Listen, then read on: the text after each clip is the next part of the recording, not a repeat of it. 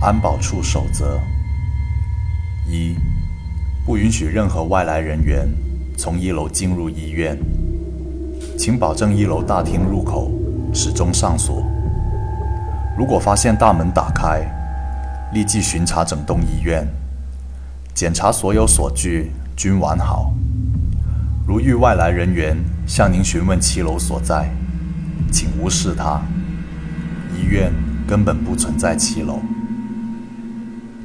二、工作期间必须保证全程穿着工作制服，不得与患者有肌肤上的接触，不允许遮挡面部以及头部，并携带手电筒。如果有人违反，可直接按死者处理。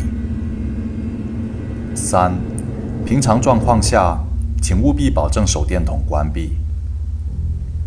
四、每天晚上七点到第二天早上六点的夜班期间，应每隔一小时巡查一次整栋医院，必须检查所有锁具均完好，同时检查走廊上亮灯数量为四十盏。如果少于四十盏，则立刻返回，不要继续前进。同时联系院长，在得到回复之前，不要再进入此楼层。五，如果有医生前来请求打造一把锁，请按照锁具打造章程对其进行处理，请不要怀疑，这非常有必要。六，如果医生请求处理病人，务必将病人按照死者处理方法。送入太平间内，对所有熄灯的房间进行废气处理，并向院长报告。